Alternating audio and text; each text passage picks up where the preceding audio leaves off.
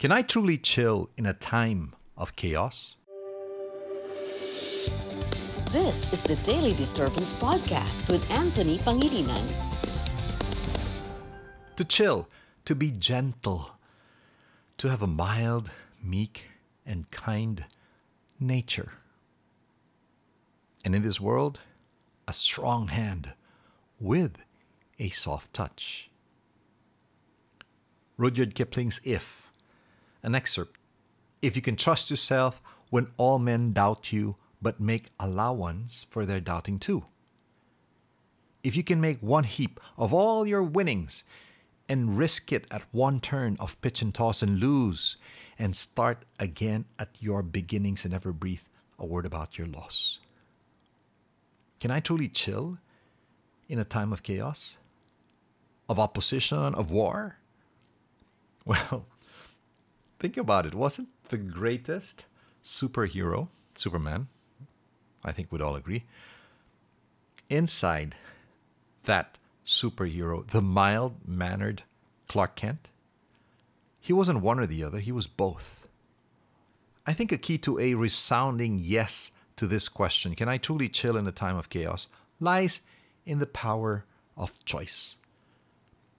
When to be the mild mannered Clark and when to be the overpowering, resolute, uncompromising, and yes, violent Superman.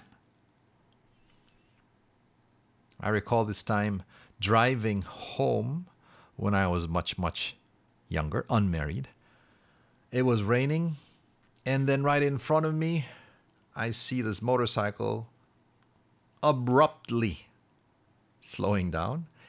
And so I pressed the brakes, but my car skid. I hit the motorcycle, both the motorcycle and the rider fly. And um, the rider falls flat on his back. I'm somewhere else, and I ask myself, is he dead? With whatever courage or maybe care I still had in me, I got out of the car, ran to him, and when I was about a couple of feet away, he jumps up and says, Woo! That was the third time that happened to me this month. he was a stuntman. and he landed on his backpack, which he had put there because it's happened several times. Amazing. I was dying and he was chilling. See, it's not in the disaster. I think one thing I picked up from that, it's in our design. We are human beings. In this guy's case, he was a stuntman. The highest form of creation. Yes, you are.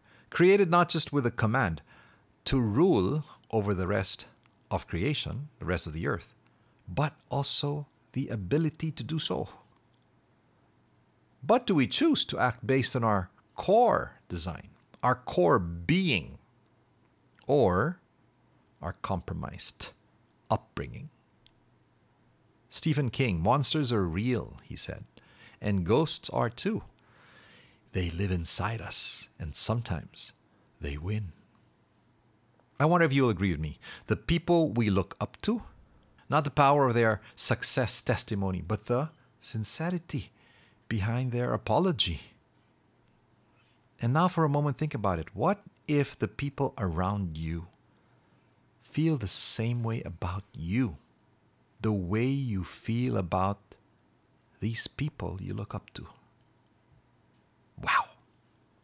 Make that choice and make it today.